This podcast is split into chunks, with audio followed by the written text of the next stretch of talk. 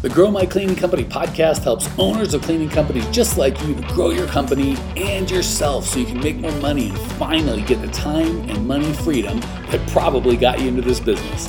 Discover how to automate and create systems that allow you to grow like crazy without losing control. If you dig the show and want to show some love, subscribe, rate, and review on iTunes. It really helps. Enjoy the show. All right, Mike, we are live. Hey, Clean Nation. Good to, uh, I was going to say good to see you, but that's not true. I can't see you. Good to feel your presence, maybe, sort of. Anyway, we are here live, Lindsay and I, as is our custom, every Wednesday at 2 o'clock Pacific, 5 o'clock Eastern. If you like the vibe and want to join, send an email to support at growmycleaningcompany.com and Lindsay will hook you up. If you have a question, she'll, and it's a good question, it'll make the list. Or if you want to join us live, live, hello, live folks, um, just join our Facebook group. It's totally free. That's where you get the invites, all that good stuff. Uh, if that's it for the boring stuff, Lindsay, do we got some questions that we can dive into? Yeah, we got some good ones this week. Okay. Give me, the, give me the bad ones. I'm feeling a little sleepy. I don't know if I'm ready for good ones. We'll do we'll do good ones another week. well, first off, we I promised Mike Marino from the chat two weeks ago that I left off on him and I would start with him the next time you were on. So here we go. Mike says, once you've identified the pain points that you can solve for customers, do you recommend niching down and differentiating yourself based on serving a specific area or serving a specific business type, such as medical? So really, that's a pretty thoughtful question, Mike. Well worth the wait. You know, I'm gonna make it a I'm gonna make it a cliffhanger. I will answer that question, but I forget what I was doing last week. I could not attend, and I heard a rumor that my wife and you just took the whole thing over. How did that go? Was it a was it a mess? Am I even welcome back? Is that how it's going to be going forward? How did that party uh, get lit? Ooh, I like a cliffhanger. Uh, Natalie and I had a lot of fun just saying horrible, terrible things about you. So if you haven't heard it yet, Mike, and those listening out there, definitely go check it out so you can get all the dirt on Mike. I don't know if it's worse that you guys said the things. I'm kind of okay with that. But recording them, knowing I could listen to it anytime, just like, yeah, we don't care, is like, well, that stings. That might, that's a little worse.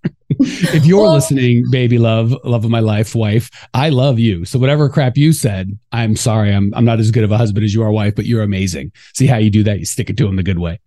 Um, all right. Anything else to add about last week's before we get back to Mike and his excellent question? Um, we had some great uh, questions about VAs and hiring an admin, and Natalie answered some questions too. It went great. So cool. All right. Well, if you want question answers to that, go to last week's podcast, and uh, they will be there for you, waiting and ready. Okay. So, Mike, on the niche thing, the funny thing is, or the interesting thing is, once you've identified pain points, it's almost always by industry. So it's not by location. So I say I'm a dentist in my part of I'm in North Scottsdale. Um, North Scottsdale is a little different than South Phoenix. Like North Scottsdale is kind of rich and fancy, and you know it's one kind of vibe, and you know downtown Phoenix is a different kind of vibe. But I wouldn't identify myself if you're like North Scottsdale, you know, cleaning company. I'd be like, well, that's neither here nor there. Like if I had South Phoenix cleaning company, like I wouldn't. Even if it was Toledo, Ohio, I would be like, well, that's weird. They're going to come all the way out here, but it just wouldn't do anything to me.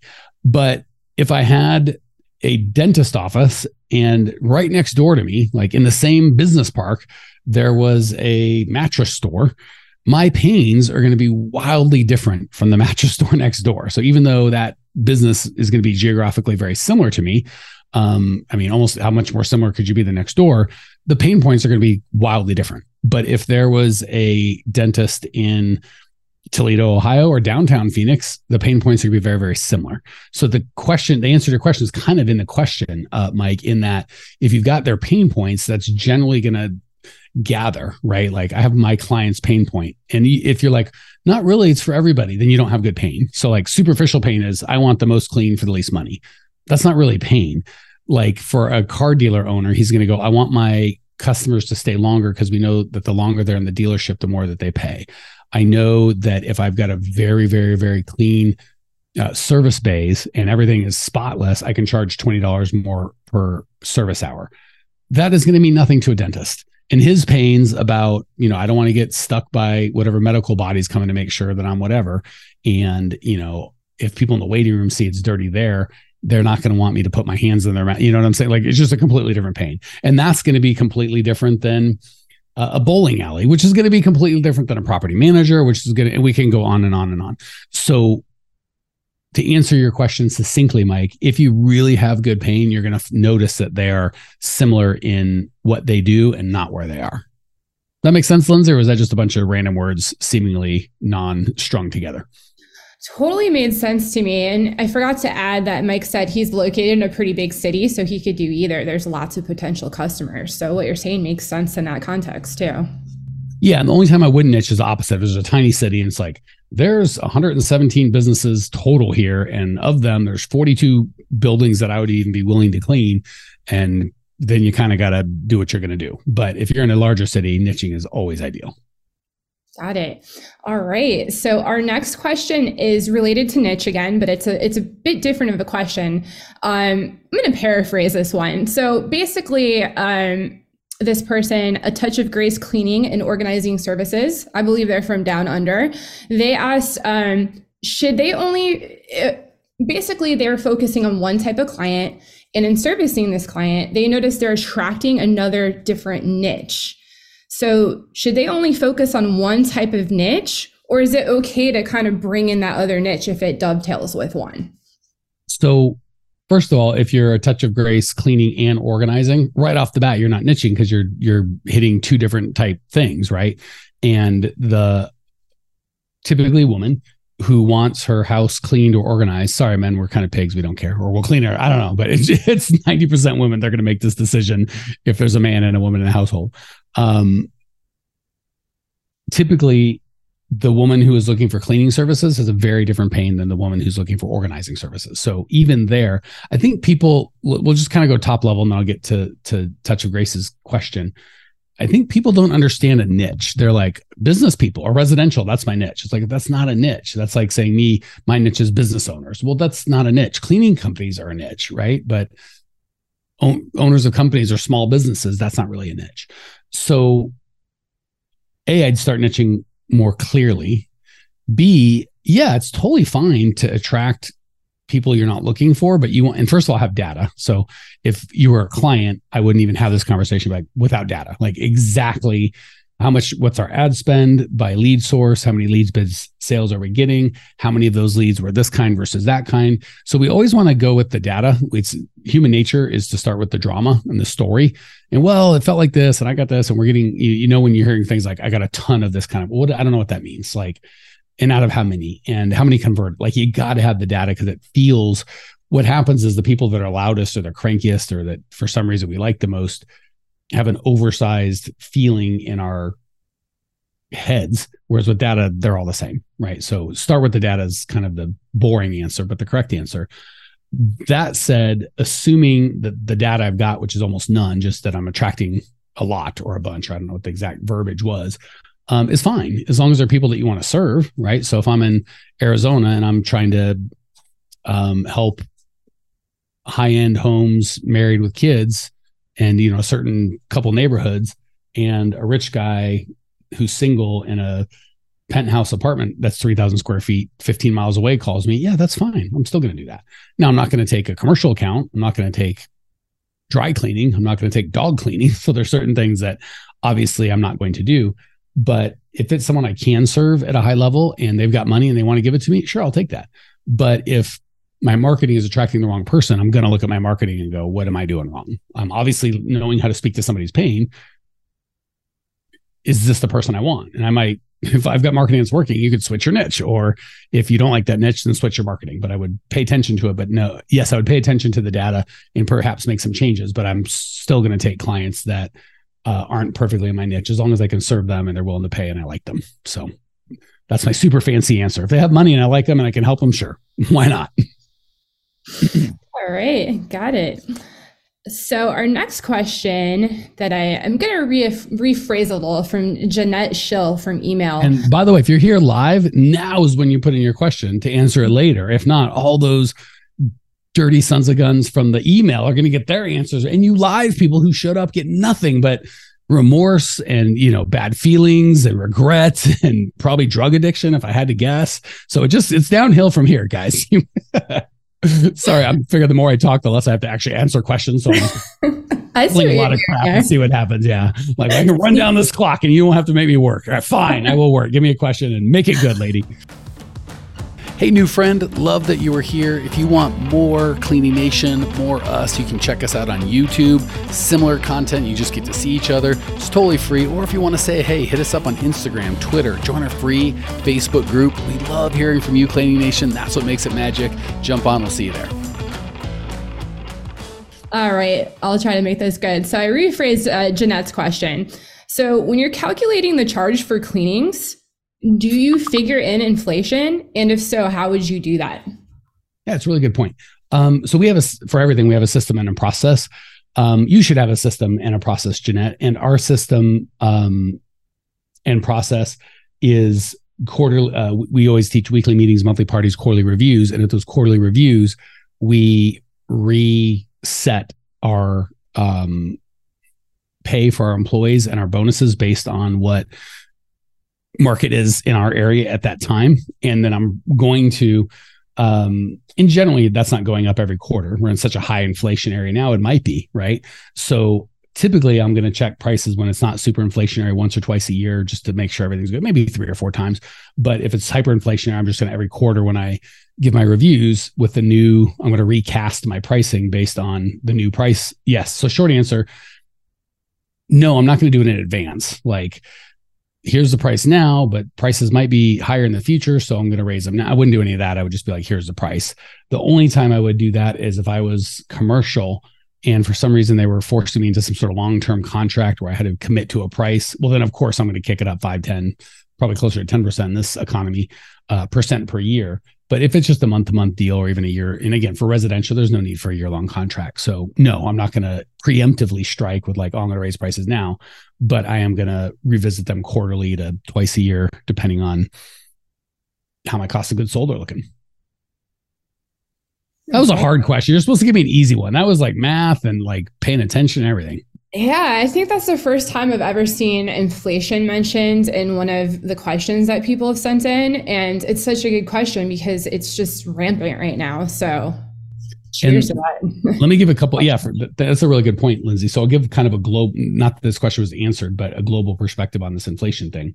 And we did this a lot during COVID. We you know talk people through that so with this you know we've got to make sure and the cool thing is the systems and processes we teach work all the time in all markets but you can there's some nuance where you can make it work better. So this is like I said, we always have a system we're doing it quarterly and blah blah blah.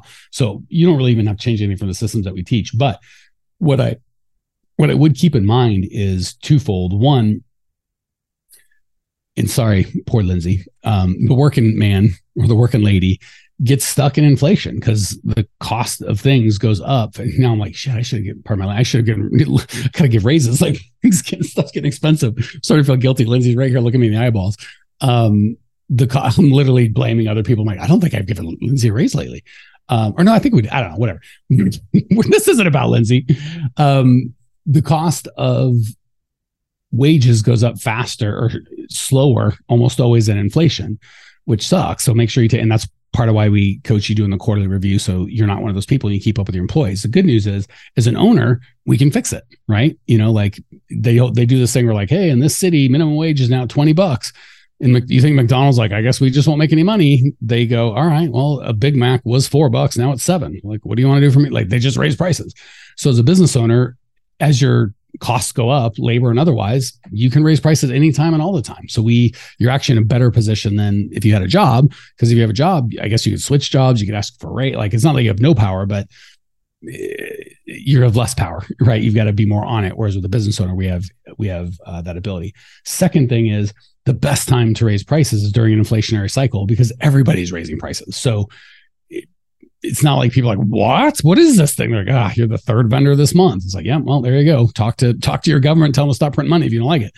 Um, different, different, different topic for a different. Uh, I know Lindsay's like, oh, I want to talk about that topic, but um, we we shall we'll be adults and, and move on. All right, what else we got, girlfriend? All right. Lindsay's so, like, Lindsay wrote it. And Lindsay says, Lindsay wrote it and asking, when am I going to get a raise? Inflation is killing me. I'm like, oh boy, that's kind of on the spot. Not sure how to go with this one. this podcast just got super awkward now. um, all right, this next question. Speaking of jobs, I, I love this question. So this was anonymous through email. First anonymous. This might be our first anonymous uh, deal. All right, Yeah, whoever you are. so they say my situation. They got to explain their situation. So they have a mm-hmm. day job with a great career path. However, they have a commercial cleaning business that they run at night whenever they can. The cleaning business is going really well, and I'm now faced with a decision to leave the day job and go in all in on the business. And it just can't be a financial threshold, meaning once I have X amount, then I'll leave my job because I may not able be able to scale the business to X without being all in. Hopefully this is making sense. So Go ahead. how would you think through this decision or inflection point they ask? I really, really like that question, frankly, because we get that quite a bit. And I'm gonna not. So I was gonna bust your chops, anonymous, uh, for being anonymous, but that's such a good question. I'm gonna let it slide. I'm gonna give what's probably a pretty unsatisfactory answer, but I've done this a lot with people, or my company at our company, we've helped a lot of people make this transition, and it is very consistent the results. So the first step is you've got to decide if you're an entrepreneur or if you're a worker bee, right? Because it's and I know it seems like I'm kind of slicing pretty thin here in terms of what where we're just playing with words. So to make it even more sound like I'm just you know being a word Nazi, are you an employee who has a side hustle or are you an entrepreneur who has a side job? Right? You've really got to decide identity. Who am I? And there's no wrong answer. It's like entrepreneurs are entrepreneurs, and we're gonna do entrepreneur things. So workers are workers and they're one is no better or worse than the other it's just it's a different proposition and you got to be pretty clear on who you are and what the opportunity and, and risks are with each and how you match up with them. So if you're based on the phrasing of the question i'm going to assume you're an entrepreneur who has a job not a worker bee who has a side hustle. You want to be an owner. You are an owner. You're just trying to figure out what's the fastest way to get to be an owner. So there's a couple, and again, it's so t- I hate doing these questions with no, not only no data, I don't even have a name for crying out loud. Um, make it up, by the way. Call yourself Steve. I won't know. or just say Steve L. Like I don't think your employer's out there going, ah, we have a Steve L working for us. This son of a gun. Uh, yeah, whatever. So an entrepreneur is probably going to jump sooner and with more risk. So I'm not saying that's the right answer. I'm saying that's what an entrepreneur would do. A worker bee would almost never jump, but it's a bit of a self fulfilling prophecy. If you, I can't think of an exception. There may have been one, but in the almost 10 years we've been doing this, I don't recall a single person who, when they went all in, and this is with us, so on your own, you know, results may vary didn't have a hockey stick growth, right? Because there's this, you know, it's the difference between dating and marriage. Like I'm kind of in and I'm all in. So because you go all in, it's not even the time because we can on paper go, well, my job's very flexible and I have exactly 32 hours and I'm. It's not that. It's just the passion and the focus. Like I can just do this. Because if you're a decent human being and you're an employee, you should be giving that owner some time and attention and focus. And a new business takes a lot of time and attention and focus. So for me, what would work, but I'm an entrepreneur, I'm going to jump sooner. I'm betting on me, which I'm not saying is the right answer. I'm saying if you're an entrepreneur, you got to bet on you. So it's kind of chicken and the egg. Well, you're an entrepreneur, then jump. And if you're, and if you're like, I don't want to jump, then you might not be an entrepreneur. So, and I know you're probably looking for more specific answer, but without having a private conversation, what is your exact revenue? What is your profit? What is your, what are your monthly expenses? What do you, what do you, what do you earn at your job? Like, I just need more data points to really walk you through exactly in your situation. So globally, if you're an entrepreneur, at some point you're going to have to go all in on you. And I'm not, you know, you're like, well, I don't have to be now and I don't have to go. Yeah, I know. But there's always, for any real business that does anything, there are inflection points. Just looking at the uh, Uber, the story of Uber and how many times they almost, that guy almost went to jail. Like it is, you don't realize how much they risk. You see the, the back end, like, oh my gosh, I'd like to be that guy. But you, you see all the risks that was like all in beyond what's even reasonable. So I guess the kind of top level maybe not most satisfying answer in the world is if you're an entrepreneur, entrepreneur, baby. The best way to be. And I'm, and again, I huge disclaimer. I don't know your financial situation. Are you a 23 year old single dude? What do you got to lose? Are you a 47 year old man with kids in college? Well, that's a different kettle of fish. So I need details the for your specific question, I need details. But generally, if you want to be start with identity. If you're an entrepreneur, make decisions from that place. If you're a worker bee, make decisions from that place. Don't judge yourself. Just you got to know who you are. And do entrepreneurs fail all the time? Yep. So it's like, okay, so if I'm really an entrepreneur and I push all my chips in, I'll be successful. I don't know, maybe. That's the thing about being an entrepreneur. There's some risk involved.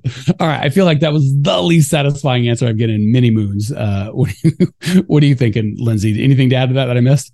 I don't think you missed anything on that. I feel like you just gave me like a therapy session that was so good. Like I, I really enjoyed that answer on a personal level. So so coming back to the earlier uncomfortable after this, Lindsay's like, so I quit. I'm going full time. Like, God bless it. I'm not. I should have never had you on the Daggum podcast. Knew I was doing this wrong.